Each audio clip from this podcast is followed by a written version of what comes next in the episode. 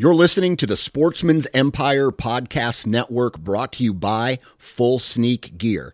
Check out their entire lineup at fullsneakgear.com. Also, be sure to check out our entire stable of podcasts at sportsmansempire.com. New from Moultrie Mobile, the Feed Hub offers first of its kind cellular connection and control for nearly any spin cast feeder on the market. When used with the Moultrie Mobile app, you can monitor feed and battery levels, run feeders on demand, receive alerts when feeders are clogged, and remotely adjust feeding times. The Feed Hub is ideal for anyone who maintains feeders. Remove the guesswork and save time by planning feeder maintenance before you drive to your hunting property. For more information, visit moultriemobile.com. You're listening to the Sportsman's Nation Podcast Network brought to you by Interstate Batteries. Interstate Batteries has been a proud supporter of the Sportsman's Nation since day one. So if you're looking for any type of batteries, whether it's for your truck, your car, your trail cameras, your rangefinder, stop into a local Interstate Batteries retail location. There are thousands upon thousands of them all over the United States. Talk with a battery specialist and get the batteries that you need to go on with your life. Interstate Batteries, outrageously dependable.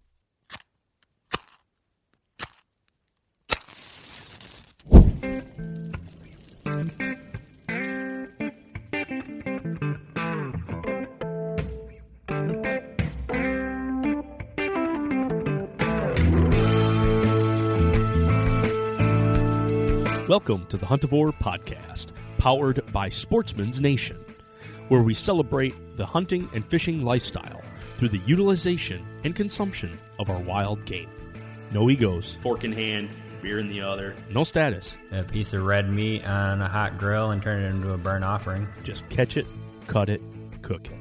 This is episode 62 John Wallace Wild Meats and Holiday Treats. Nick is joined by John Wallace, an ace of a wild game cook, and works for Pheasants Forever and Quail Forever. The guys talk about how John ended up with five whitetails and how he processed all of them out of his garage.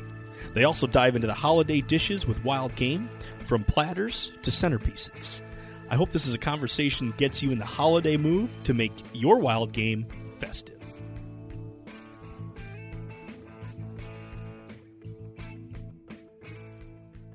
Well, hey, folks, beautiful, chilly night here in Michigan. First time I think I said burr all month. It's kind of been mild. Um, really feeling like I'm trying to get the uh, the dark beers out. Uh, actually, cracked tonight one of those CBSs that I was uh, putting on Instagram earlier. I tell you, it's got a very bitter front and then mellows out really sweet on the end.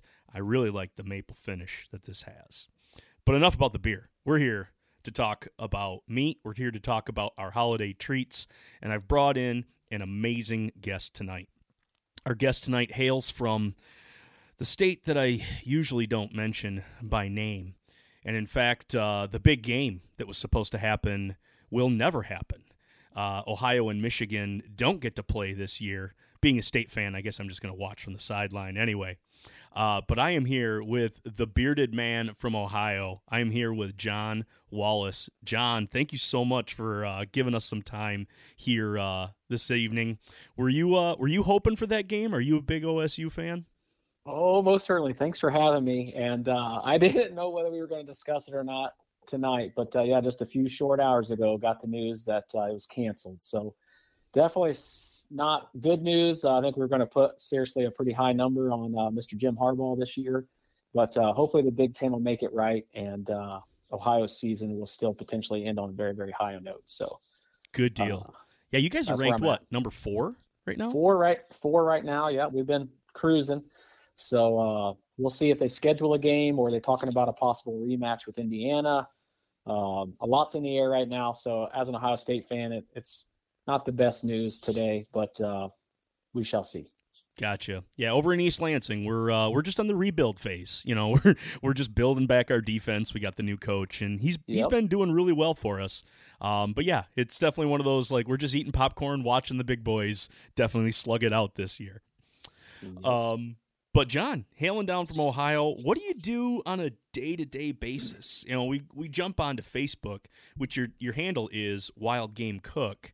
Um, if you haven't done that, you definitely need to go over and start following John here. Um, but it looks like you spend a ton of time outdoors. What do you do for your day-to-day job? Yep. So day to day, I'm lucky enough to work for Pheasants Forever and Quail Forever. So uh, habitat nonprofit. They're based out of Minnesota, but we have chapters all over the U.S. There's actually a, a good crop of Pheasants Forever chapters in Michigan, and uh, I provide customer service to all of those volunteers in Ohio. I have 29 chapters, and I also serve chapters in West Virginia and Virginia. And I've got one chapter in West Virginia. I've got four chapters of Quail Forever in Virginia and uh, just kind of their go-to resource uh, right now with all things COVID. You know, like what's fundraising look like coming up this spring. Uh, so we're working on that. Um, I typically try to get out to some of their mentored hunts. A lot of my chapters host uh, youth hunts, uh, women's hunts now, uh, veterans hunts, and just try to be a resource for them. But a lot of what you see on social media, and it, it's not as much as you may think, but I do try to get out and hunt everything a little bit, and I try to get the kids out with me. Uh, my boys are 10 and 11, and uh, they really came into their own this year. So uh, basically, customer service rep for volunteers for Pheasants Forever and Quail Forever. Excellent, excellent. And being right there in your central located, you just mentioned like you try to chase everything. Being in Ohio, it I was surprised just traveling through Ohio.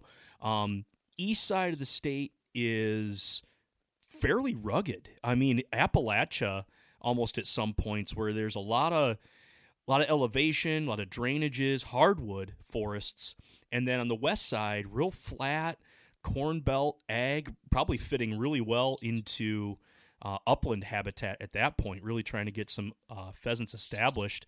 You you're kind of like in a little hotbed there, where just even within the state, you're able to get a real varied uh, amount of habitat, so that when it comes to chasing, especially here stuff here in the Midwest, you kind of have like the banquet put in front of you? Sure. Well, that's one way of looking at it. Uh, I'll tell you this. Uh, so I, am from Ohio, born and raised, and uh, about six years ago, I moved to Missouri, uh, and I did the same job for Pheasants and Quail Forever out there for six years. So you want to talk about where all the worlds come together. Uh, so I left that to come back to family, which I don't uh, hesitate for a second to make that decision. But where I'm at, specifically around the Dayton area, and a little bit north of me is where I'm from is uh, kind of a void land of no birds, not a lot of upland habitat. Um, it's real flat. Uh, the deer basically congregate in the small woodlots that are around. Uh, but within a short drive, within an hour and a half, uh, definitely less than two hour drive, I can get into wild uh, pheasants. The pheasants typically run uh, in the center part of the state or along the Scioto River watershed, and then north of Columbus, and then that northwest part of the state uh, up there near Michigan, there's definitely some pockets of wild roosters up that way. Uh, quail are generally located in the southwest part of the state, which is more uh, kind of woolly, woody draws, more pasture land, not as much ag land. Um, that eastern part and southeastern part is what you know we call the unglaciated part. A lot of people just refer to it as southeast Ohio when they're talking about deer and turkey hunting, uh, but that's all unglaciated, lots of ridges and uh, national forest, and then that glaciated flat portion, which is more of where I'm from um, you know, I've got access to, uh, you know, deer. Like so we, we were able to get on a property close to the house here, probably within 30 minutes. And um, my kids were able to drop a couple. Uh, bird hunting, I can travel. I've got, you know, an hour and a half's reach to get into some birds. And uh, turkeys is where right now, you know, in order to get to them, I'd have to get to that southeastern part. But uh, it's a wildlife state for sure. Uh, I picked where I live based upon location and proximity to family, uh, which is, you know, really important to get back to after being gone for a few years. But uh, I'm also only seven hours away from Columbia, Missouri, which is where we were before. So Missouri's not too far away, and we had some success over there this fall too. Good deal. So yeah, you do a little bit, do a little bit of uh, traveling. Uh, yeah, I I've heard that as well as from Missouri that it it's one of those feast or famine things. Like you come through an area and you're like, man, there just doesn't seem to be anything here, and then you just instantly like another mile later walk into mecca when it comes to upland or even just um, habitat for deer at that point so that's a really neat perspective and yeah i just you know it's almost like the four corners you've each got they've got their own specialty um, with yeah cedar point tucked in right up there next to erie yeah and crazy enough the highest turkey harvest county in the state is Ashtabula, which is in the severe northeast corner. I think it's. It's, I think it's hands and away typically the number one county for turkeys, and it's actually in the northeast corner up by Pennsylvania. Um, other other counties kill a ton of turkeys too, but yeah, a lot of people travel to the south to kill deer, but they're not the biggest deer, right? You get into those flat grain-fed deer, and they're huge, big body, big thick racks. Um, you know, Southern Ohio is is killed some giants. You know, some 300 inch deer over the years. Um, so with Ohio, it's 98% of the state's privately owned. So it's really tough to get on good public land. Um, so hopefully we can, you know, work with Pheasants Forever to get some land acquisitions here and uh, open up some more public hunting. And then the, the, Division of Wildlife is is tentatively looking into or starting to roll out some pilot areas for like walk-in access, um, which would be huge for Ohio uh, because there's so little public land. So looking yeah. forward to that.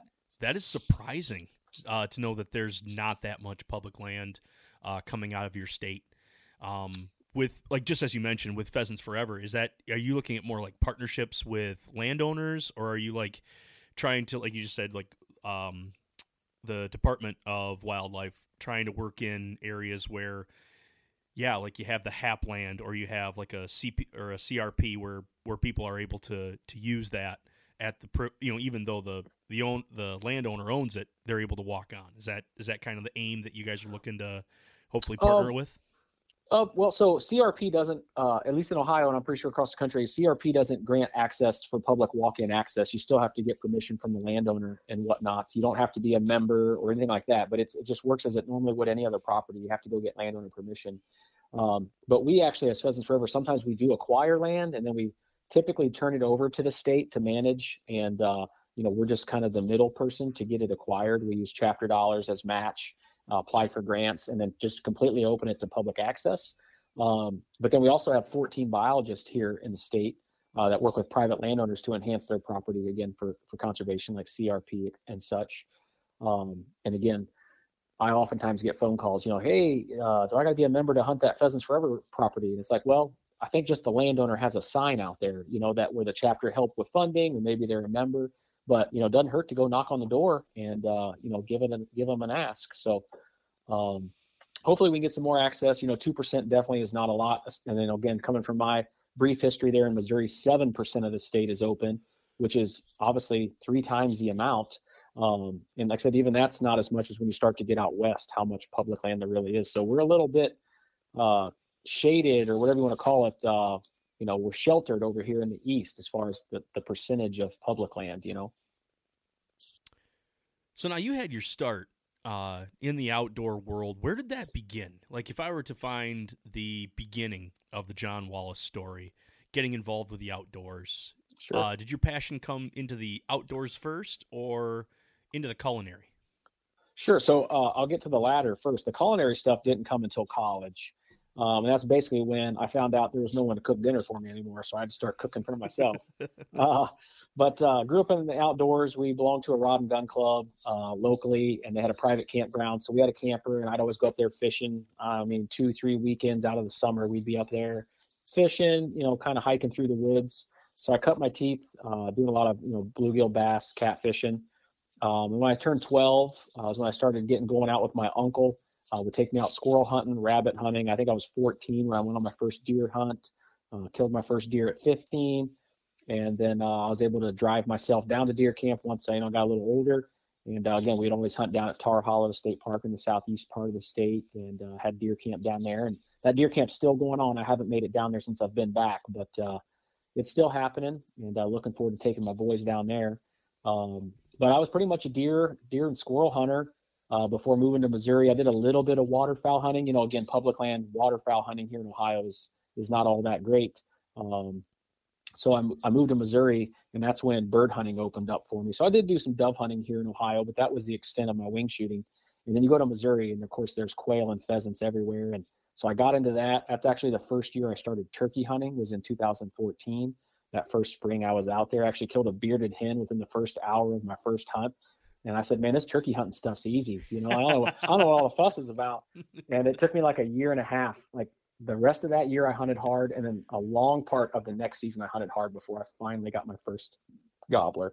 And uh, so I definitely, I definitely earned that one. But uh, you just come up in, a, in, an outdoorsy family. Like I said, we belong to the Rod and Gun Club. My my parents directly didn't hunt, um, but my uncles did, and um, you know, just kind of each year I kind of just add something new to the mix, you know. And uh, like I said, I hunt everything a little bit. You know, there's not one thing I'm really dedicated towards. A lot of people think I'm a I'm an avid bird hunter because I worked for pheasants forever, and I love to bird hunt, but I only do it a couple times a year. You know, I, I deer hunt to fill the freezer, and I do all the other stuff to just kind of you know because it's fun. It's an escape from uh, the grind that you know that is. So. Good deal. Yeah, that does it complicates my next question because I'm going to ask, what is your favorite critter to chase? And you know, with work, you're you're with the feather, but at the same time, to fill the freezer comes the fur. So sure. I'm, sure being a generalist, you're like, you know what? If I can chase it, I'm all about it. Sure. So it, I've, I've actually over the years have probably narrowed down the list pretty good. Again, I love deer hunting because it fills the freezer, right? But it so it's it's a it's a function, and when it all comes together, obviously there's nothing better than when you're able to harvest a deer. But there's a lot of downtime uh, in between that, and for those reasons, I I didn't turkey hunt for a long time because I knew it would consume me. And you know, turkey hunting is probably one of my favorite things to do. Uh, the only thing that could probably compete with it would be uh, kind of a bluebird day where you've got mallards fluttering in your face at 15 yards. Um, you know, you're you're either in a field or you're in a, a, flooded corn, and it's just it's just right. You know, the weather's right, the wind's right, the, the ducks are moving. Um, outside of that, duck hunting can really be a lot of hard work, and it's not something I look forward to when you you're going out there and you get skunked. It's a lot of work moving the decoys, but when it's right, man, there's few things that are better. Especially, uh, I've got a five year old lab and uh, if he's out there making those retrieves, it makes it all better. Amen. Amen. It is a lot of fun. I found it was a like getting into waterfowling. I've only been a couple times, but you're going from basically an individual sport into a team sport when you're sitting there and you know you, you got to do your job but at the same time you can't do the job of the guy next to you. You know you're all you're all working for the same same thing. And I, I found that a hard transition going from the deer woods into sitting in a blind with you know side by side with four guys. Like I, it, the, the whole camaraderie of being able to like talk and laugh and and have a good time. I'm over there sitting there just like real quiet real still thinking like you know no we got to be quiet. We got to be still. And it was just a hard transition. So it's it's great to hear from guys like you that like no i'll take the duck hunting any day when it comes like yeah like you said like a clear day and here come the mallards Sure. And I definitely don't mind a full blind. A lot of times with those bigger blinds, you're maybe cooking breakfast. So you got some breakfast burritos going and you may never even see a duck. And those can be some really good hunts. Uh, but you could also, you know, uh, go on a solo hunt, just you and the dog, and you're kind of walking in and uh, you set up and, you know, so it can be both if you're really looking to break away and have that solo experience. And that way you know that you accomplished tricking that flock of greenheads to come in and land or get close to your decoys uh, is a pretty rewarding feeling, even if you just scratch out a couple of ducks. So yeah, there's a lot of etiquette, a lot of unwritten rules in regards to the blind and which ducks you shoot and why don't you shoot the other ones and who's responsible for bringing breakfast, you know, whether it's a new guy or who knows what. So, um, and that's one of those sports too. You typically need someone to mentor you into it. You just don't like wake up one morning and go, I'm going to go duck hunting, right? I'm going to go buy all this stuff and go. A lot of times you need a way in and you just slowly acquire all of the things you need to eventually do it on your own. Um, and that's kind of where I was with it. I had someone take me out, and I, I slowly acquired the right stuff. You know, pair of waders, uh, maybe a half dozen do, dozen decoys. You know, you end up getting your dog stand. You get a dog. Um, you know, so yeah, it's not the easiest to get into, but it, it can be really fun when it's right. Good deal. Good deal. Tougher question. Mm-hmm. What's your favorite to eat? Right. So that is a tough question um, because, in a sense, you could argue that many of them taste really good. Um, the short answer would probably be elk. I've never killed an elk personally, but I've had some really good friends who know I like cooking wild game, uh, have delivered me some really high quality cuts. And uh, I can remember distinctly an elk tenderloin cut that I had made. And it was the first time I'd ever really spent a lot of money on ingredients. Normally, I'm just kind of whatever's in the pantry but I had this really pristine, nice elk tenderloin. I wanted to do it right. I remember I spent like twenty dollars on ingredients just for the sauce.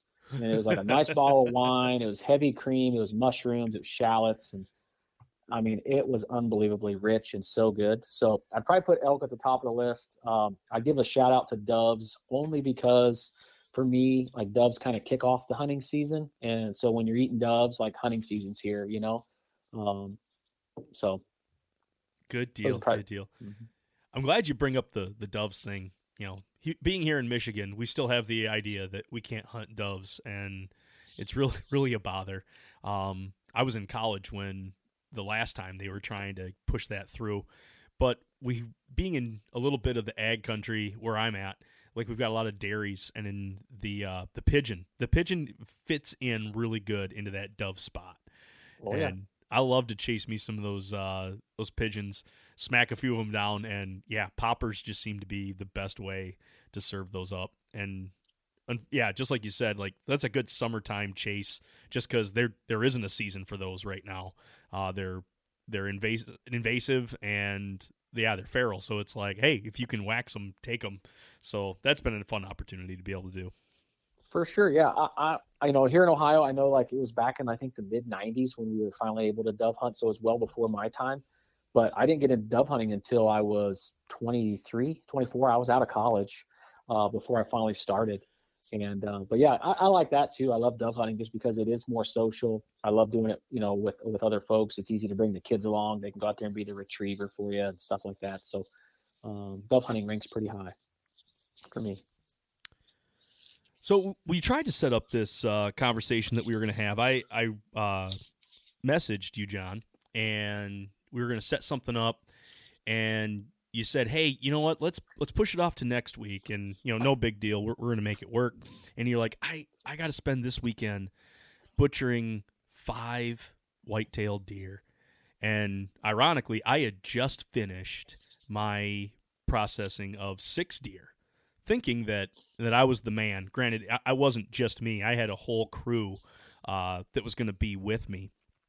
But just kind of going back and forth with you, you're like, "Yeah." I got five deer to do. It's it's just me, and maybe I'll have one other person. My wife did say that she was going to help. Did she step in and did she help you process those five deer? Yeah. So uh, I'll say that typically, historically, you know, if we're lucky enough to get a deer, which every year we get a deer to knock on wood, and uh, she doesn't really sneak her nose out there and take a peek at what's going on. Uh, but she knew I had a lot ahead of me, and uh, she didn't so much help with the processing, but as you know, when you're transitioning from deer to deer, or you've got everything ready and now you're using different equipment, um, there's dishes to be done. So she would, you know, help clean the meat lugs. She would help clean the grinder, the stuffer, and do all that sort of stuff, which is a huge help not to have to mess with any of that. So um, exactly, um, yeah, huge help. So yeah, she definitely pitched in, and it, it made it uh, tolerable. I'll put it that way. It was a, a long, it was almost probably I don't know four or five days off and on uh, working on it, stopping, getting it finished, and uh, yeah, I hope we have to do it. I hope you know I run into that issue again, but uh, this year the boys absolutely uh, laid some deer down, crazy enough. Um, so this was their my oldest son's 11, and he went deer hunting last year, both in Missouri and Ohio. Uh, we had, we were, like I said, all former residents of Missouri. We took advantage of their lifetime hunting option, so we have lifetime hunting and fishing permits for both me and all three of my kids. I've got a young six year old girl as well. Um, but last year, my oldest, um, you know, had the kind of the privilege to go out deer hunting. Uh, wasn't able to come together. He had opportunities. It just didn't work out. So this year being his second year, then my middle son turned 10. This was his time to, to get out. He, they both chased turkeys in the spring. Um, you know, we were going to have a good year, hopefully. So we started out with Ohio youth season was on the 21st and we set up a ground blind with my cousin the night before on the place in which he hunts. He got us permission. And we were going to set the ground blind up, and him and my middle son were going to hunt in the blind. And it was going to be 400 yards away from us, my son and I, my oldest, in the box blind. And I could see the top of their blind, but we're hunting two different areas, if that makes sense. And uh, it was a it was a quick morning. We had a deer walk out, um, like a little fork fiver, and it was kind of on a trot in front of them. They couldn't get a shot. By the time it got to us, there was no shot presented, and it was five minutes after shooting time, so we had a long day to go. We were prepared to, prepared to sit all day, and at eight, a little after eight o'clock, this giant of a deer steps out, um, and by the time we see it, notice it's out there. It's 160 yards away and going away. And my son's in the window, and he's like, "Let me shoot." I'm like, "You're not ready to shoot at 160 yards." Like I would let him shoot at 100 yards if it was a broadside doe, but because we'd practice at 100 yards, right? You only practice, only take the shots you practice, right? So the day before on Thursday, we were shooting at 100 yards and he was making killable shots, but not on this deer. And not to mention, it was going straight towards my 10 year old, like literally right to him. And I'm, I'm looking at my other son. I'm thinking, he's about to kill this deer Adam. Like your, your brother's about to kill that buck. And it walks over the hill and uh, long story short, it, my son made a, an absolute unbelievable heart shot at 60 yards. The deer went 30. Oh, incredible. And uh, they watched it fall in the cornfield. And uh, my cousin calls me and says, Hey, dead deer. I'm like, Don't bullshit me. You know, like, don't mess with me. He's like, Dead deer. Cause I didn't hear the shot, just the way the, the lay of the land and the it wind. muffled it and, or something. Yeah. Yeah. He was in the ground blind. I'm like, nah, I didn't hear a shot. It's like, I, cause you know, you don't mess around about something like that. And he's like, It's dead. He wants to go get it. I'm like, We'll be right down. He didn't want to mess up our hunt, you know? And um, so we go down there, and my son shot this real nice, like 140 class buck for his first deer on his first sit. You know, go figure. You hear about these stories all the smokes. time. He's yeah. ruined. You might as well hang yeah. it up, bud. he, ruined. He's been out. He's been out with me a few times on some skunkers, like where we don't even see a deer. You know, and he knows how hard I grind for doe. So we had several talks about how lucky he, in a sense, was to get that deer. And um, so we, we got it back to the house. We caped it out. I, I caped it myself. I, I kind of like looked at some YouTube, you know, and figured it out. And we're going to put it on the wall. It'll be the second shoulder mount in the house. Mine, I shot in 2018. I haven't got it back yet, but his is bigger than mine. So we'll have the biggest deer in the house. Um, we go back out that afternoon and my, it was just me, my oldest son and my cousin. Now we're all hunting out of the same box blind uh, that we, my son and I were hunting in in the morning. And uh, this fawn comes out like a little after four o'clock and, uh, we watched it for like 16 minutes uh, to finally get a good shot, and uh, he laid it down and shot through both shoulders, which I was a little bit stomach hurt about because I knew on a smaller deer and shooting it through the shoulders there wasn't going to be much left. But first deer down, couldn't be happier. So two deer down, and all the while I knew on Monday we were leaving for a nice extended vacation, my, just myself and my two boys to go to Kansas and Missouri uh, to deer hunt for youth deer season in Missouri, their their second youth season, and we were going to go to Kansas uh, with a former colleague of mine to chase pheasants and quail. So I spent all day Sunday breaking down the deer, uh, backpacking it, getting everything ready that I was going to grind, and I just left it in the fridge in the meat tubs uh, with a good solid layer of paper towels at the bottom to drain into. Um, so I knew when I got back, I had two full meat lugs full of deer. I would venture to say it was 80 pounds of ground meat uh, ready to be ground waiting on me. And uh, so we we go to Missouri. Uh, it's just a layover on Monday night because uh, we're going to wake up at like four in the morning, go to Kansas to chase birds. We chase birds. We had some luck there. We come back to Missouri. Friday, Saturday, Sundays are youth season, and we're hunting out the same box blind. Myself, my two boys, and my oldest gets redemption on. You know, he missed a deer last year in Missouri twice actually, um, just kind of deer fever, if you will. So I actually ended up shooting the deer and we were able to retrieve it. And kind of, I, I kind of said, Hey man, it's just simple. Just put it there and pull the trigger, you know? Well, he gets a shot like 10 minutes after shooting time. And uh, it's a hundred yard shot and it, the deer's perfectly broadside. I said, Adam, take your time. And the deer went 30 yards and dropped. So there's one deer and it ended up being a awesome. fall. And I went, I went down and got it. We brought it back, um, notched it. I actually field dressed it at the base of the box blind. We get back in the box blind and I knew that the, everything would settle down and deer would start moving. Uh, crazy enough, my middle son, who loves the nap in the blind, as do I, he gets it honest. Um, my oldest never sleeps ever, never, never loses focus, which is a great asset to have, you know. And uh, he wakes my son and I up out of a dead stone cold nap at noon, maybe a little after noon. And uh, my son then shoots what we assumed was a doe, it ended up being a button buck, but drops it in its tracks at 80 yards a little after 12 o'clock. So they've each got deer. We take a couple of grip and grin photos. We get them back to the suburban. Um, we went back out that afternoon. Uh, they each had two tags. We weren't able to fulfill it that night. Um, we didn't have permission uh, via my buddy slash landowner to kill any small bucks, but man, did we have uh, a lot of great encounters with small deer. Uh, so that that definitely taught him some things. And then the next morning, my son lays the hammer on this huge doe, and uh, so there's three deer down. And then uh, transporting it from Ohio, oh, sorry, from Missouri to Ohio, you have to bone out everything. No bones, no right, brain right. matter can make it out of state, uh, which I had known from the previous year because I hunted last year as my last year as a resident. And uh, so Saturday night, I bone out the two fawns. I skin them out, I bone them all out, and I let his big doe hang for, in a sense, 24 hours. But I bone them out, get them in the coolers. I don't worry about trimming too much because I can mess with that when I get home. Uh, but again, it's pretty much just me. They may be holding a leg or something to kind of like keep it still. And luckily, I, I, lucked out with the weather. You know, it was really cold Missouri. It was really cold while I was gone. It was cold when I got back. Um, I bone out the deer that he shot on Saturday, Sunday morning, and we're on the road at 11:30, heading back to Ohio after like you know nine days of killing. You know, and get back to the house. I've got a Yeti 45 quart and a Yeti uh, a 45 and a 65 quart full. There's one small bag of ice in each, and uh, but in a sense they're full.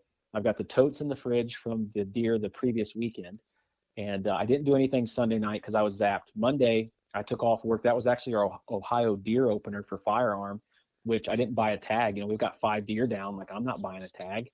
Um, and I just started working at it, and uh, I got the Ohio deer done in basically a day and a half. I think I started working on the Missouri deer maybe late Tuesday, possibly Wednesday, and uh, I finish it up. My buddy actually brings me a deer on Thursday. He went to Southern Ohio to a property they own, and I helped him out last year. And I don't mind helping out my buddies, you know. So we, we butchered that up, and I was uh, referencing to you before we started. My uncle shot two deer in Southern Ohio, or shot one deer in Southern Ohio. His buddy shot a deer um, he brought them both back, goes to a processor. They're all full.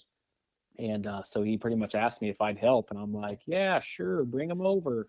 Because I'm in. Knives I'm are in, already dirty. Let's go. Yeah, I, am ready to roll. You know, like I, I have got a, a, keen eye for like what it is I'm looking for, and so I was like, "You got to help me though." So he brought him over. Um, we skinned him out, and uh, the next day he come over is Sunday, this past Sunday, and he come over about 11 o'clock, 11:30 uh, we got the deer quartered out, uh, all the neck meat, you know, any kind of meat we could salvage. He actually shot him from the shoulders too. I was kind of telling him where I'd like to maybe be seeing the shots, you know. And of course, this is the guy who taught me how to deer hunt. And uh, I'm just like, when you see it from this side of the table, man, it's like, look how much you're wasting. Look how much now we got to spend time cleaning. And uh, but we got them all quartered out, got them in the garage. We ate lunch, and at 9:30, he finally pulled out the driveway, and uh, he had, I think, 77 pounds of meat and then I had nine pounds back that I was going to make breakfast links and um, beer brats with, and then I'll, I'll get that back to him here in a couple weeks. So you know, two does, and I think he had like mid 80s, um, possibly a little higher than that as far as finished product. But eight deer, basically, if you want to consider it from Monday to Sunday, and uh, I'm I'm one whoop pup, man. That's that's just a, that's awesome. I I love a good old fashioned butcher party where it's like, all right, gun seasons have happened. I talked about on my last episode where yeah, we had five like we actually had six deer line uh, liven themselves up, both from archery uh, into the first week here in in Michigan for firearm, and then in fact one of our buddies that he he does hunt, but he does he does a lot of crop farming, so he's busy doing a lot of cropping. Ends up smacking one with his grain truck, and so he he adds that to the bunch. Uh, so we had a you know good old time just with all of us being able to to partake into that. Um, but yeah, this was this was just a one man job breaking. Like you said, you had help from uh, from your uncle coming in. What's your setup as you yeah. go into like when you're when you're are you sitting in the garage? Are you on a folding table or are you or are you kicking people out of the kitchen saying, you know what, we're bringing we're bringing the whole thing here to the island? How sure, what's your approach yeah. to that? Yep. So if I brought it into the house, my wife would probably, uh, you know, not allow me in the house anymore. But she also keeps it like a sauna in here. So I, I keep it outside. Um, I actually have a barn uh, behind the house. That's where I have my two uh, hangers, like where I hang my deer. And um, once I break them down, I bring them into the garage. And I started processing my own deer in 2012 when I basically got sick and tired of paying 120, 140 bucks to basically just get ground meat, roast, and, and steaks, right? Like that was kind of the going rate. Right. I wasn't even shooting big deer, right? Like I first big doe, first doe that walks out, they're getting it. Like it took me nine years to kill a buck, and I've only killed four bucks in my 21, 22 year deer hunting career. You know, so I'm a meat hunter, and uh, you know I try to hunt because it it's supposed to save money, right? And uh, so I shot a deer that year, and I said, you know what? the landowner I was on, he's like, John, we could do it in, in the barn. Like, let's just give it a shot. So we did. They were the same size deer. I, I honestly, I bet they were brother and sister. There wasn't a lot of deer on that farm. It was a buck and a fawn that I had shot that year. And I got 37 pounds back from the processor. Same size deer, did it myself. I had 45 pounds of meat. So I may have lost some things that they would have got. I may have got some things that they would have lost. But I, I did it once with like pretty much a knife and then like all my wife's Tupperware. You know, like I had nothing. Uh, we just made it made it work.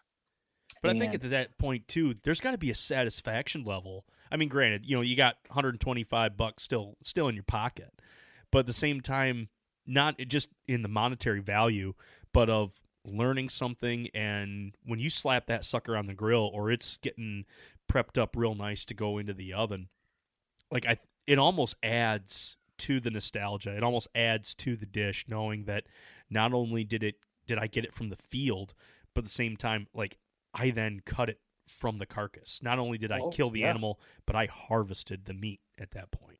Yeah, I say it adds to the flavor. Like it's going to taste better to you than anyone else at the table, arguably, right? Like, and that's of course if you do a great job. Sometimes you don't do a great job, and to your standards, you're like, eh, and everyone else is like, John, this is amazing, you know.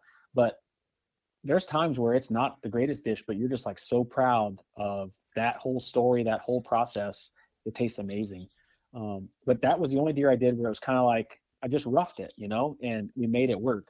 The next year, I made a big investment. I spent like 580 bucks, and over 200 of that was on this stainless table. I bought it from Cabela's, and I think it's two foot by six foot. I want to say is how big this table is. So that's kind of my setup. If it gives you an idea, it's got a shelf underneath where I could put tubs and you know paper towels, uh, gloves, whatever. But I've got a stainless table. I've got an outdoor edge butchering kit that I bought in 2012, and I use it on every deer. Um, I've got a couple of meat lugs. I've got three of them. I typically break the deer down. I put the quarters in one lug. I put the back straps and tenderloins and heart and neck or whatever in the middle one. And I will say, you know, the heart, like a lot of times it's already in the fridge. I am the type of guy that I always field dress in the field. I, I don't like bring it back and hang it. I did that one time with a roadkill that I got a salvage tag for. And I was like, yeah, they do this on TV. I'll try to gut it with it hanging up. and it looked like a scene out of Dexter or something. Oh, I, I went in and I did something. Next thing you know, there's an air pocket or something. And all the blood turned and somehow came out of the carcass and on the floor.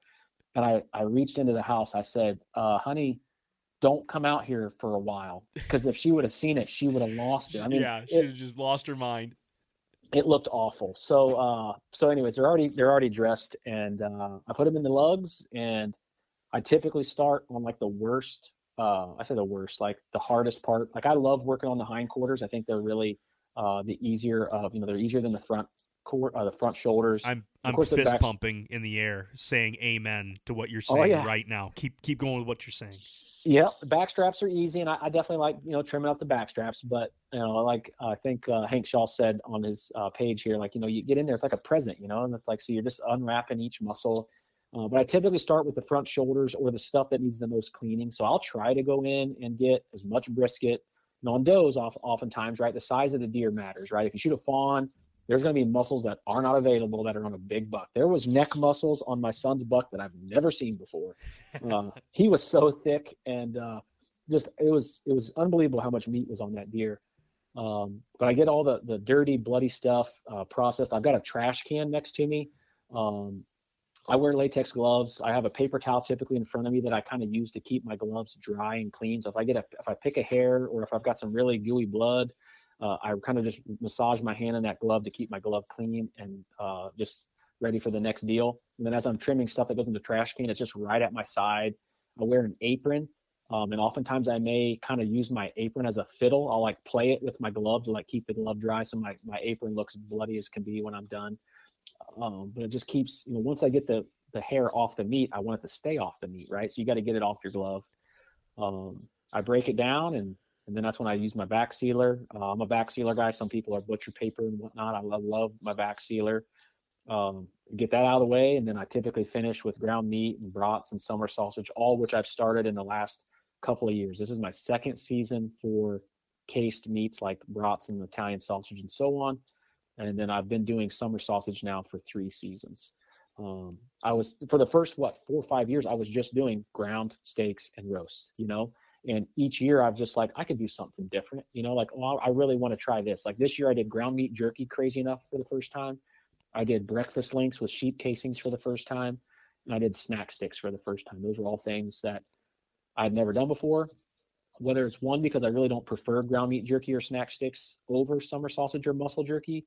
And two, I never had enough deer to justify making all that stuff, right? Like we eat almost exclusively wild game at our house. We do buy chicken. Occasionally we'll buy pork. But as far as red meat goes, it's deer meat, ducks, goose, you know, etc.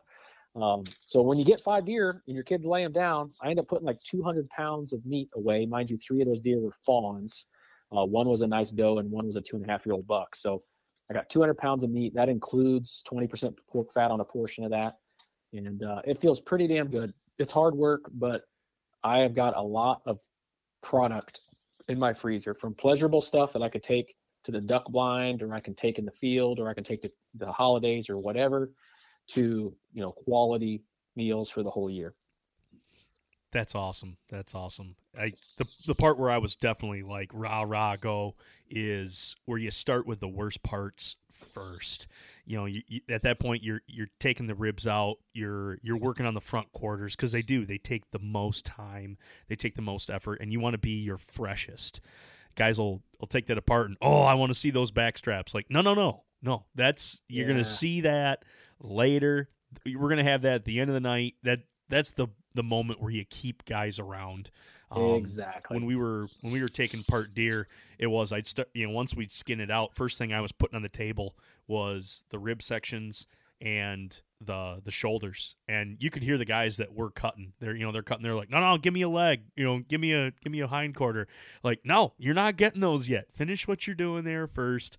I had to treat them like my students there. I had to you know oh sure. slow them down a little bit. But like you, just like you were saying, like yeah, start with the hard part first. You're fresh, you're ready to go. Um, and I, I liked how you're saying too. Uh, we were we were just ch- chatting earlier before we started recording, and you had mentioned like taking that table and bringing it up as as high as you could. Um, all the stuff that I have in my shop is at counter height, you know, 36 inches. And I can tell you, working a couple years ago on a folding table that was not lifted. I'm not a tall guy. I'm I'm five eight. I'm a I'm a short squat. But at the same time, like my buddy next to me, who's like six three, he's almost dying because his back yeah. is just about ready to give out. And you know, you, you bring up a chair and it's just not the right height. You you, you feel like you got to stand so you can get some extra oomph behind that blade. And it was like, no, no, there's there's got to be a better way. And so, so, yeah, all of our stuff now is up to 36 inches, and I tell you, it it saves us. You know, we still think we're young guns. We really think we're real real young, uh, spry guys. But yeah, after after a full night of cutting, you definitely start feeling it in the neck, the back, and in the hamstrings. I find like the hammies really get a beating after a good night of cutting. Sure. Yeah, I don't know how high my table is, but it would be what I would call standard height. It's not anything. Uh, you know made for this use. And I've, I've got like a, a plastic table from bass pro that is in a sense a little higher. It's a fillet table but i don't like cutting my deer on it because it's kind of that plastic uh, it's got like a little texture to it. So the the redness the blood etc is a little harder to get out than that nice stainless table.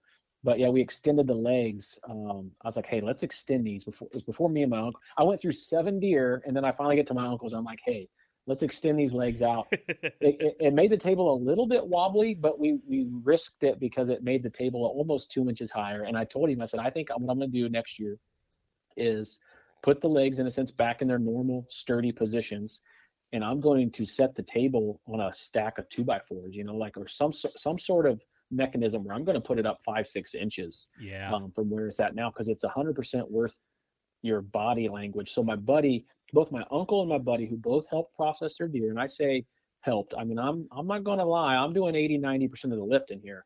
Um, but they're trimming you know they're they're finishing off some things to make it look nice for this pile or that pile and it's no doubt helpful you know?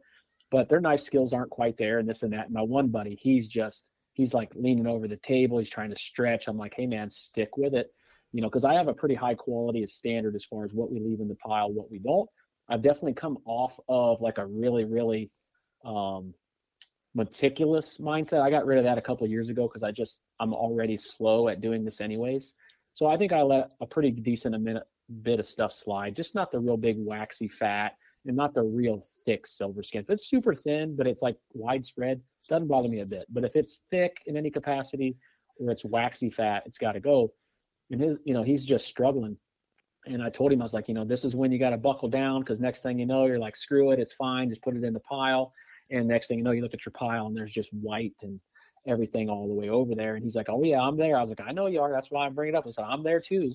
You know, but if in a sense, if you start out at a high quality, there's no doubt that towards the end you may start to realize, "Hey, that's fine to put in the pile." And in all honesty, it is. I probably should challenge myself to really not do as much trimming and see if I even notice a difference in the texture or taste. Because um, I do believe that a large part of the taste factor comes from the fluid that's in the muscle. If you can drain that out over the course of a couple of days, whether it's in the fridge or if the weather allows. And I'm not talking about hanging in the garage, that definitely helps. I'm saying though, once you cut it off the carcass, if you could allow those muscles to bleed and get that fluid out of there and replace the paper towels as needed, you'll see a tremendous difference in the taste and quality of your meat. Oh, for sure, for sure. I mean, just like out of any cryovac piece of meat that you know, either even if you get the domestic, um, when they take yep, a when they take a piece of ribeye and they put it in that cryovac and then it goes and sits on the shelf in the cooler for there for a while. They bring that back out. You have that meat purge that's all in there. You've got, yep. you know, some of it's blood, some of it's water, but the, there's just a lot of fluid in there that could be enzyme based, that could be, you know, something, some, you know, urea from lymph, whatever that is. It's going to be coming out of that meat. And so that same thing, you get that in a piece of venison. Yeah, you you let it hang there for a couple days and it does drain some meat or excuse me drain drain out but then yeah even if you vac seal it come back you got a little bit of purge in there you know that's a that's a little bit of a good thing you know you're not losing a ton of moisture off of it at that point as far as taste goes or tenderness goes oh yeah but at the same time like to rid it of maybe some more of that mitochondria that's going to be that irony taste that that people yep. are uh, used yep. to and whether it's waterfowl, whatever, like I've been, you know, schooled in the sense that that's where the flavor lives. So like on ducks, for example, you know, you got puddle ducks like mallards and pintails, and you've got your your diving ducks, which obviously historically don't taste as well. Well, whatever that is they're eating, it lives in that fluid. Like that's where the flavor comes from, generally speaking. Um, so if you get rid of that, it's just going to give it a much cleaner taste. And again, you as the hunter, you as the processor, you as the griller, you're not going to rec- uh, realize it as much but for me, uh, and probably like most everybody else, they're probably introducing people to wild game for the first time, or they've got in-laws who you've been trying to trick into eating it for years. Uh, they're gonna, you know, that's how you're gonna sway them into being at least maybe not an advocate, but at least someone who tolerates it and/or is a, you know, you've converted them over to a wild game lover. You know, at that point. You bet. You bet. So we're jumping into the month of we're here we are. We're actually starting in the month of December. My kids are freaking out about Christmas. Uh, we've got the elf. He is on the shelf. He keeps moving around, and we're getting ready for Christmas. I don't know what exactly 2020 Christmas is going to look like. Uh, currently, we just got our mini shutdown, our pause takes us up to the 20th. I want to say you can have two households of six to eight people. I could be grabbing that out of the air. I don't even know exactly what all of our our regiment is now. Um, but at the same time, there are going to be friends and family that eventually we see, or that I we we would want to be able to take some treats to you just got done with it with a huge grind fest when it came to making grind, making uh, summer sausage, which is a mainstay in your house, and then you recently got into just like you were saying a minute ago. Uh, just these past couple years, getting into making um, snack sticks. These are amazing things that you can have around the holidays as a charcuterie board or a you know a cheese platter. This is some stuff that can go around to a small group of people or even a large group if you're choosing to, to go that route. Talk to me a little bit about your transition from summer sausage that you know into sticks that you're really starting to dive into. Sure, yeah. So um, I can tell you from our side for Christmas, uh, my grandparents have already kind of said, hey, we're not going to have it this year. So we may or may not have, you know, a close relative or maybe a close family over that we're friends with just to kind of at least share it with someone. But, you know, time will tell, I guess. But uh, on a general normal year, um, I do typically try to take summer sausage or jerky or something like that just to pass around. And most of my family and in laws, um, generally speaking, aren't hunters. Like they're pro hunting, they're in a hunting family, but for whatever reason, whether they're busy or, you know, they've got kids, whatever their reasons may be, um, so like I'm their resource for all things you know wild game, and uh, so those are always crowd pleasers. Um, this year, I'd definitely be looking forward to taking some of the snack sticks, um, you know, over there. That's just so accepted. You know, like you can really, it's just a great way to, I guess, if you want to call it hiding the venison, but um, really good. I can tell you what I've had success with in the past uh, because it's where you really take skeptics and turn them into believers. Is uh, goose pastrami. So uh, Meat Eater has a recipe. I, I follow Hank Shaw's uh, Hunter Angler Gardener Cook recipe for goose pastrami and it's great warm, but it's also just great cold and sliced up super thin. Again, put it on a board with cheese and crackers, and people can't get enough of it. Um, also, smoked duck. So I've been uh, taking my mallards, brining them in this Hi Mountain brine, which absolutely transitions them into one of the best things you've ever eaten. And I'm not joking when I say that. Um, but you just simply take it right out of the backpack and slice it right in front of them and give it to them. And it's got the fat on it and everything. They're super suspect. They eat it and they're literally mind blown. Um, and I've made a couple of posts about that. And if you haven't tried brining your, your waterfowl, and again, whether you're using the Hi Mountain brine or you're just finding a brine online, it will absolutely take your waterfowl to another level. And waterfowl doesn't, you know, it's not as palatable as venison. Like I, my wife and I have been together for like over 18 years.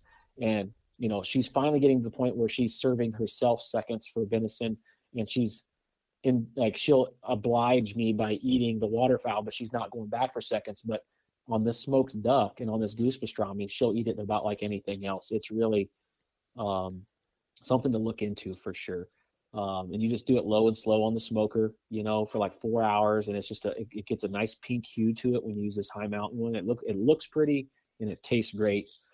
Um, I, we typically definitely don't have uh, wild game as an appetizer because we're pretty traditional family in the sense whether we have a big ham or like even last year I hosted Christmas at my house and I served a big huge turkey on the camp chef and uh, you know everyone loved it. But we had actually uh, beef Wellington as an appetizer because again backstraps last year were pretty prime like I didn't have a ton of them, so I made two logs of Wellington and I sliced them up real small and then even took those slices and put them into quarters and then kind of I don't say I used toothpicks. It was like just hey, all man, woman, and child for themselves, grab it off the cutting board, you know. Um, and that was a hit. And then do yourself a favor and look up um, sausage stars. Just go to Google and type in sausage star, and you can use ground venison, ground venison sausage, and you put it inside a wonton wrapper in a muffin tin. And the wonton wrapper, when you stuff it in there, kind of gets some points to it, you know, like a four star point. And you stuff it with cheese and peppers and olives and onions and deer meat and just more cheese and ranch dressing. I think like dry ranch dressing mix. And it just makes a nice little finger food appetizer and it looks great. And uh, it's very accepted by, again, anybody. Picky eaters will eat it, you know? So oh, yeah. that's kind of what, what I'm looking forward to uh, when I'm taking stuff to uh, the holidays. Good deal. Yeah, I just brought up the uh, uh, sausage stars right here. Oh yeah, that says cream cheese goodness all over it. This is this is a Midwest win right here yes. in, inside of the the wonton wrapper. That's awesome. Um, yep. I'm glad you you you went into all that. Um, being like sticks that you made earlier. Um, you know, you're you're gonna bring those and um, getting into the the beef Wellington that you were, you were even bringing. Um, that was a big home run that I did last year, and uh, I'm I'm sure my listeners are going to remember the detail that I went into that. I was really stoked about that, and basically that's basically take I took tenderloin and seared it, and then I had a, a mushroom paste that I then hit all the way around it, and then I had the whole thing then wrapped in. I actually went far enough to say that I went and got prosciutto. I didn't even go with uh, bacon at that point. I went with full on prosciutto. Oh yeah, yeah. Then gonna do it. That whole thing in puff pastry and yeah. So that's something you're not going to make on a Wednesday, right? No, uh, no, no, no. It's uh, it's something that I typically do once a year, and if I'm not making it for Christmas, um, I typically do it either on New Year's Day or somewhere close to New Year's Day.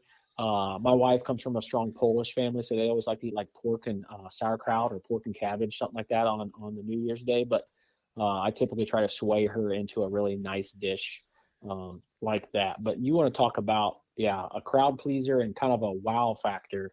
Um, it takes a little bit of time. It's not hard. It just takes time. Um, and you know, it took me years. To, I, it was on the short list to do, and I finally did it. I think probably three years ago, and I think I've probably made it two or three times. I think I'm probably due to make it uh, the third or fourth time here soon.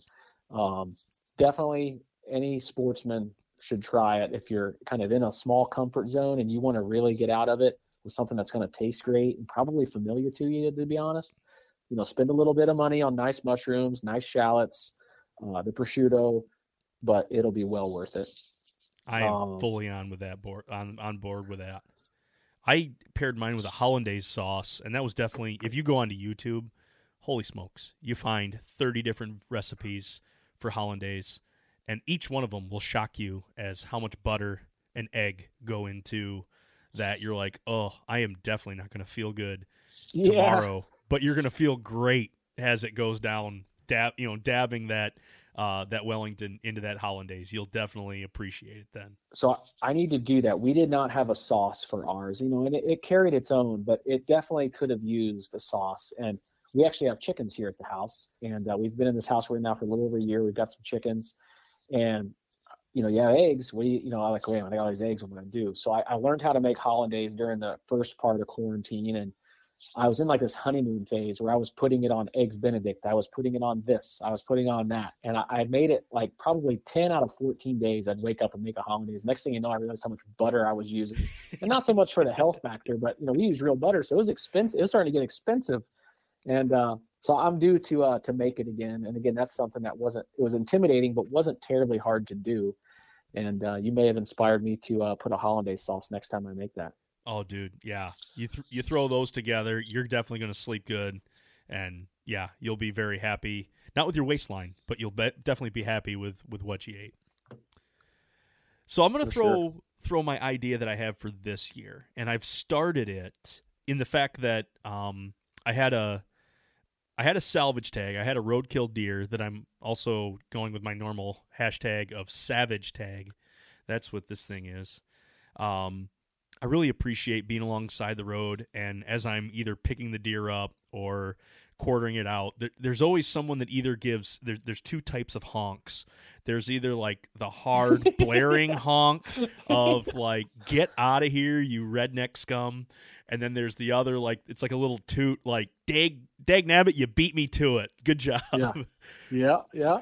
But anyway, I took the hindquarters off this. Uh, this button buck. I got the back straps out. We had those tonight actually. That was that was great. I rather than freezing them, I was just like, hey, let's just have the fresh back straps. Um, but I took the hindquarters and a friend of mine, and actually he was a he was a guest on our here our show here, Shane Ball, uh, up from Canada. He posted a video of doing a whole boned out leg of lamb.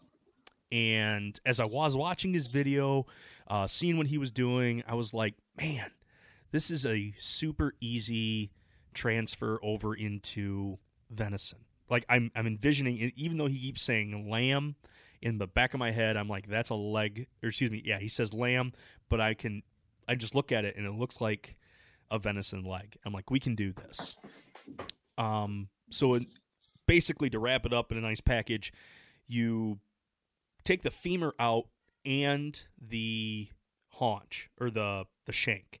You don't want to leave the shank in there because you want as much uh, connective tissue taken out and you want the, the bones taken out of this thing. So you're mm-hmm. left with those four uh, large primals that are now just held together with connective tissue. I'm right with you. Yep. And at that point, you would then season both the inside and outside, roll this thing together, and then tie it tightly. That would then he called it dry brining, but basically you season this whole thing up and then you let it sit for 24 hours yep. in your in your fridge. Let everything do its magic. Low and slow into the oven. You're aiming for. He called it medium, but again, he was working with lamb, and there was a lot of uh, fat already worked into that lamb. So he was going for a medium. I think I'm going to take mine to a medium rare. I'm going to back it off about 10 degrees and anyway, be able to serve a whole leg of venison. Um, it's always been one of those like gorgeous looking things that you see either on a magazine where it's either a leg of lamb or a, a big prime rib. Granted, that's a, a singular muscle, but I thought about taking this uh, this venison leg and going full in Christmas, going clove, allspice, uh, orange zest. I really think I'm going to add. I want to add a bunch of that citrus in there, touch of cayenne, you know, salt that sucker out. I think that is going to be just an amazing display at a Christmas table. What do you think For of that idea? And maybe what are some things that I should really be thinking about as I'm putting that together? Yep, a couple things. One, it sounds amazing. Uh, I've got two exact cuts like that from a small deer, a sm- incredibly small fawn that I shot last year. Is actually one that my son missed, and I said, "Adam, watch." And I shot this deer. I drug it back to the blind. It probably weighed 45 pounds on the hoof, um, but a lesson had to be learned there. And uh, so I, I boned out exactly what you're saying. I've got him in the freezer, and um, you may you know keep me posted on that. I was going to do a, uh, i've been seeing a lot of people make hams right? Like uh, using some sort of cure and they're making a ham. Uh, so i'm going to try that with one of them and then of course i've got the other one. So let me know how yours turns out. But one thing i would tell you to consider because it came up in a conversation with my uncle uh, you had mentioned just good quality time around the table. It was definitely a good time spent with my uncle to just talk about you know whatever comes up you know?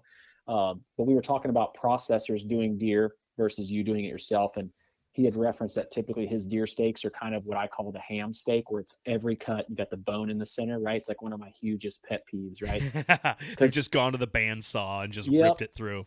There's so much connective stuff in there. But in all honesty, you know, when you break that open and you get right where that bone is and you fillet that back and right underneath that top round, there's that big like uh, femoral artery and there's a huge chunk of fat and there's a lymph there's a lymph node in that big chunk of fat Yeah. Um, so you're going to want to make sure you come in there, try to get a good portion of that uh, artery out, that big fatty chunk in that lymph node.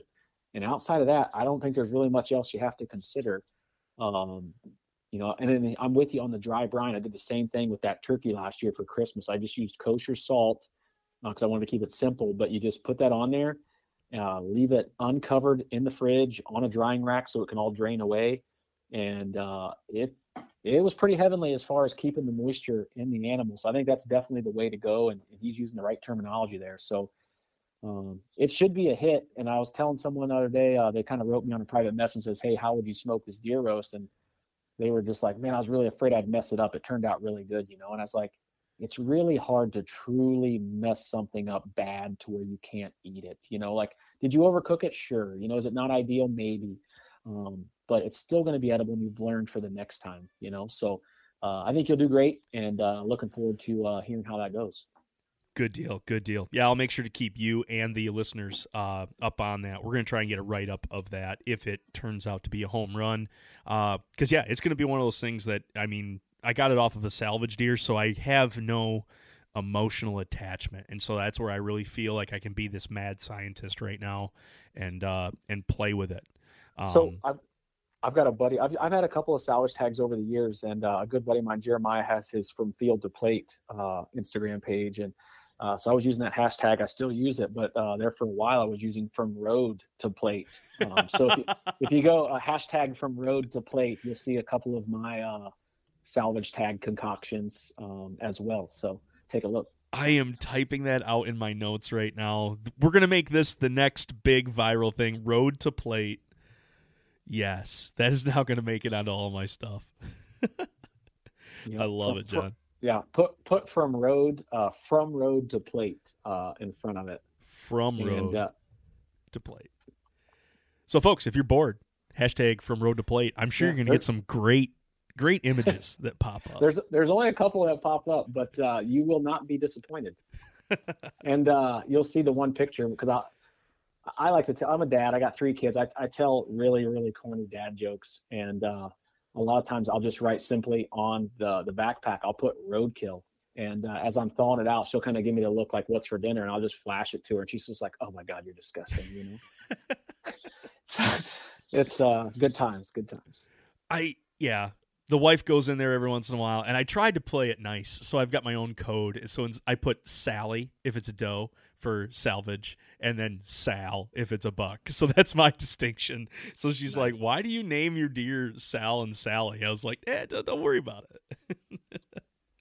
That's yeah. Sometimes it's better to them to not know, uh, you know, why we. I was like, I tell her sometimes like, you don't want to come out here, you know, or she'll get, she'll see something. I'm like, if you only knew where my glove and or knife or whatever has been through this whole process, uh, just you know, I always tell you don't want to know how sausage was made. You know, like don't ask questions, just enjoy the food. Exactly, exactly. Li- yeah, love your ignorance right now. Yes, yes.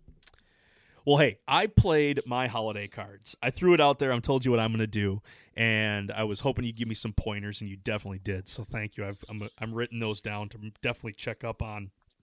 But I want to talk. I want I want you to explain your holiday ham.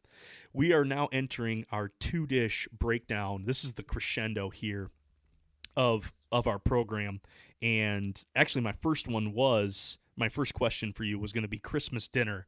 What's on the menu? And so you're talking about your uh, your venison ham. Explain the process that you're going to go with. What what's going in the brine? You're going with a type of cure at this point. Uh, is it going to be smoked, unsmoked? Yep. Run us so, through what it's going to be.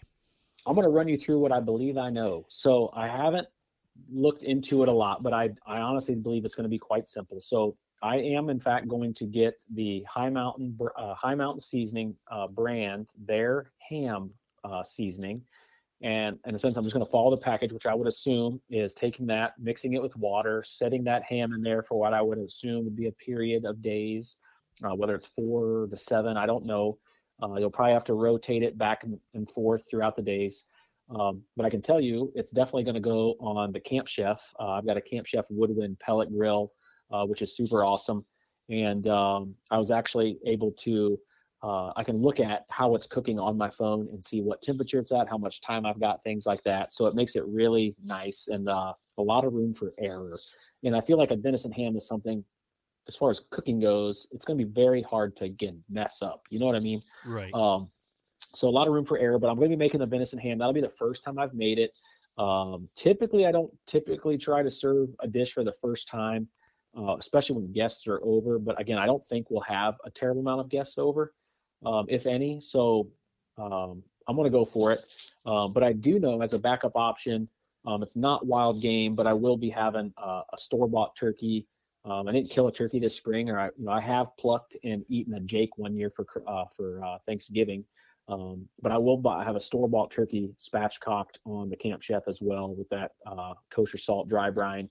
Um, so I have two entrees, um, and then we'll have we may have an appetizer. Uh, again, if anything else, it'd be that smoked duck. But it's just going to be a couple of us. We're going to have so much meat. I probably won't deal with um, with any wild game appetizers. We have you know kind of traditional sides. My wife typically handles those.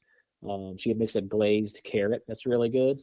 Um, and we call cracked potatoes. They're like cheesy hash brown potatoes with a dry ranch mix in there, onions, cream of chicken soup, um, with French fried onions on top of it. You bake that in the oven.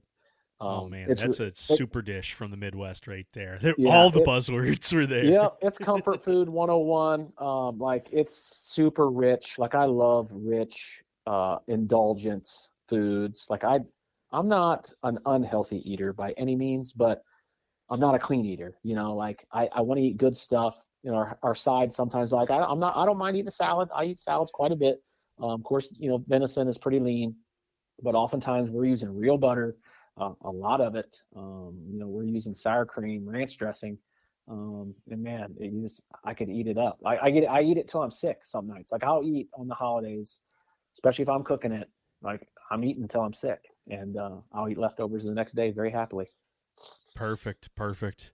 At that point, you can watch, you know, Cincy or Cleveland, whichever whichever your vice is continue sure, to, to lose their games.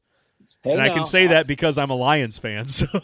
but hey, so I'm, I'm a Browns fan. Uh, converted back in probably 2012 when Carson Palmer and the whole lockout situation. I, I, flipped from a lifelong Bengals fan, and I went over to a real winner. You know, went over the Browns, and uh, that was when the Bengals ran off five straight playoff seasons.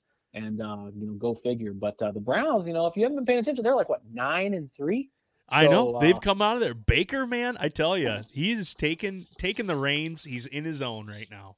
So hopefully he, he's a he's the type of guy that absolutely needs to have his confidence oozing out of him. Um, if he's not fully confident, you know who knows what you're going to get. But we still play the Jets. We play, God awful. some the Giants. We play the Giants and the Jets, the Steelers, and I think the Ravens is our last four games. The Ravens are banged up. Then we play the Giants. Then we play the Jets. We could be 12 and one, or sorry, not 12 and one, 12 and three, to go and play the Steelers. If who if they've lost a game or two, uh, we could be winning the division. So, uh, yeah, I don't know if they, they, the Browns typically haven't had an invite to play on Christmas or Thanksgiving for for many moons, but uh, yeah, we'll be we'll be watching something. Or at our family, we typically play cards or play foosball, stuff like that. Good deal. Good deal. Okay, I'm going to shift gears. It's kind of a hard shift. Um, it's going to be date night now. So let's say before Christmas, the kids are are gone. They're they're, they're off to grandma and grandpa's or a friend's house, and they're out of the house.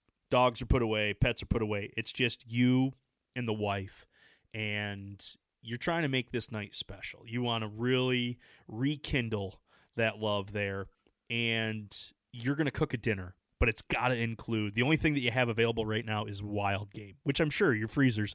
You just talked oh, yeah, about 200 it. pounds that we just threw yep. in there, but now it's wild game. It, it's open to what uh, to your selection. Doesn't have to be just venison. Can can uh, leak over to the uh, the upland birds or the waterfowl.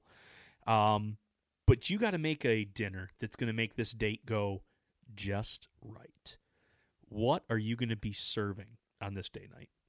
Yep. So it's a no-brainer. Um, you know, and venison, uh, whitetail specifically runs. Uh, you know, they're the king in this house. So it will be uh, what I call either the center cut of the backstrap. So I, I, did a breakdown recently. I have what I call the flat, which is uh, near the ham, the center cut, and then the upper or what I call the venison tail. So you know that cut that goes up into the neck there. I call that the tail of the backstrap uh, or the upper. So it'll either be the upper or the center cut. But if I have two high quality uh, tails or that uh, skinnier tender portion, I'm making those and I'm making Hank Shaw's steak Diane recipe. Ooh, um, tell so, me more. Oh, I love this recipe. Tell me more. So, tell me more. So steak Diane is a very classic steak sauce um, that you you know basically make with a concoction of stuff that you wouldn't think would taste good, but it's uh, Worcestershire, I think Dijon mustard, yellow mustard, maybe it's just maybe it's just Dijon. I think it's Dijon mustard, Worcestershire, tomato paste, um, brandy is in there, uh, heavy cream, uh, shallots, and you make this unbelievable sauce. And basically, your backstrap, I, have really got in love with reverse searing. Uh, really, any of my steaks, but specifically backstraps. So I'll, I'll put it in my camp chef for 15 to 20 minutes at like 275. I'll pull it out and I'll sear the backstrap in um, you know, hot canola oil. Maybe throw some butter in there, some rosemary if I've got it. Uh, but I'm searing it, getting a beautiful crust, and it's mid rare in the center. And let that rest. And uh, typically, you can do it in the same pan, but um, you know, you pull it out, and that's when you put your shallots in. You put your beef stock in. You cook your beef stock down. You put your brandy in. You cook that down.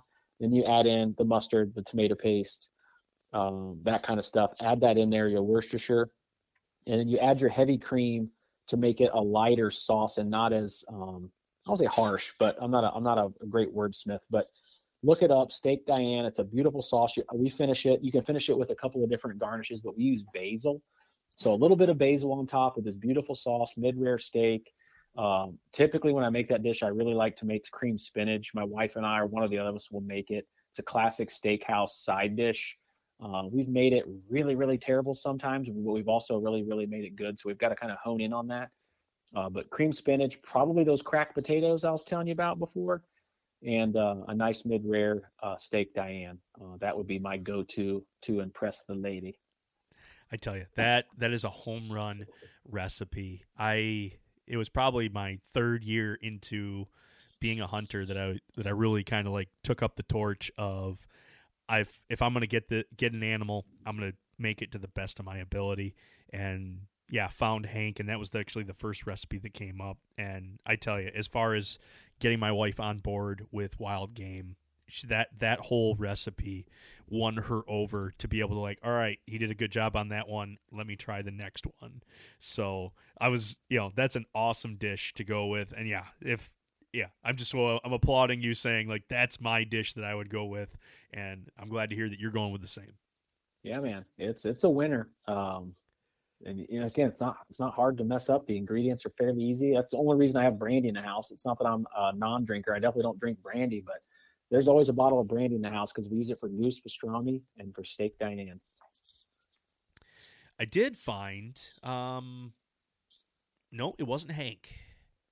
It was uh, if you're if you're a big YouTuber, Chef John uh, with Food Wishes. He's uh, he's got a channel on there, and he's got one that's a uh, a bourbon pepper sauce and it's kind of a spin off of the Diane sauce. Very, very similar in its first start of it, where it starts out as a pan sauce. You've already seared your your backstrap in it, so you've got a fond built up, and uh, you do start instead of with the brandy, you go with a bourbon, and it's a little bit more heavier on the cream, and then you actually used a crack pepper as opposed to like a ground pepper. You actually take your whole big difference piece and mm-hmm. you crack that in there. Um, smash it either mortar pestle or even just with a with a cast iron pan. Drop that in, and I tell you, interchangeable of those two sauces, like the same premise, reverse sear. Uh, get it into that sauce. Just be able to drape it on both sides. Man, oh man, it's a winner. That's a that's a great setup. Mm-hmm. Well, John, we've been chatting here for well over an hour now on wild game. How do we hunt it? How do we uh, cut it up? And then how do we serve it to friends and family and the closest ones to us? This has been a, a great time. Um, where can my listeners go and find more? Where can they follow you uh, in all the amazing dishes that you're making? Yeah, thanks for having me on. Uh, definitely enjoyed it. Uh, on Instagram is where I, I could be found most times. Uh, Wild Game Cook, and on Facebook, I typically share the same content when I'm when it makes sense to. Uh, but on Facebook, it's the Wild Game Cook, and um, don't hesitate to uh, comment or uh, send me a message if you got a question or you're just now reaching into something or whatever it may be. I try to just put things on there that I think you know most common sportsmen are uh, you know getting into. So uh, I've been there. You know, I'm I'm no uh, expert chef by any means. I'm just a home cook, um, learning as I go. Good deal. Hey, I saw a post uh, that you were putting on the. You're still trying to create a logo for yep. Uh, for your page and for, for, your brand. Is is a beard incorporated with this um, logo? It's up and it's up there. Uh, I, I, really uh, take a lot of pride in growing a beard. Um, you know, I, I, got the ability to do it. I'm blessed on both sides of my family, and I typically am always growing one. I typically will start over at some point within the year, but uh, it, it, it, could be. Uh, it's on the short list. Um, I may just keep it simple uh, with with the words themselves, uh, with something intertwined in there to make it a little eye catchy, but. Uh, there's no doubt if you know if I end up getting a brand and I take it to the next step, which whatever that is. But if I get a T-shirt made, I mean, there's there's no doubt there'll be a graphic with uh, a beard and a, a gun or something, a beard and knife. We'll figure it out. But yeah, that was I got a lot of great feedback, and I, I haven't exactly taken off with uh, anything just yet. I'm kind of a procrastinator, so uh, perfectionist too, I guess. I, you know, it can't be I can't mess it up if I don't follow through with it. So I need to follow through with it and and uh, keep keep fleshing that out. Gotcha, gotcha. I'll keep reminding you that you got. To. There you go. I'd there. appreciate it, man. I need a little nudge every once in a while. Good deal. Well, hey, John, go ahead and just hold on for a second. I'm going to send our listeners on out, folks.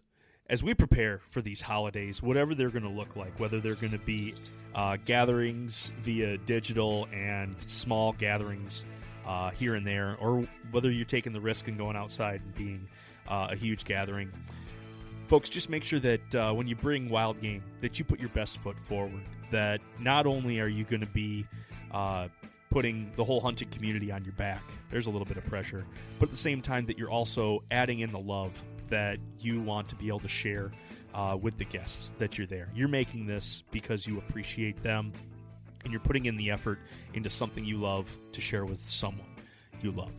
So enjoy the holidays. Enjoy bringing something to the table. But whatever you're doing, always keep your knives sharp.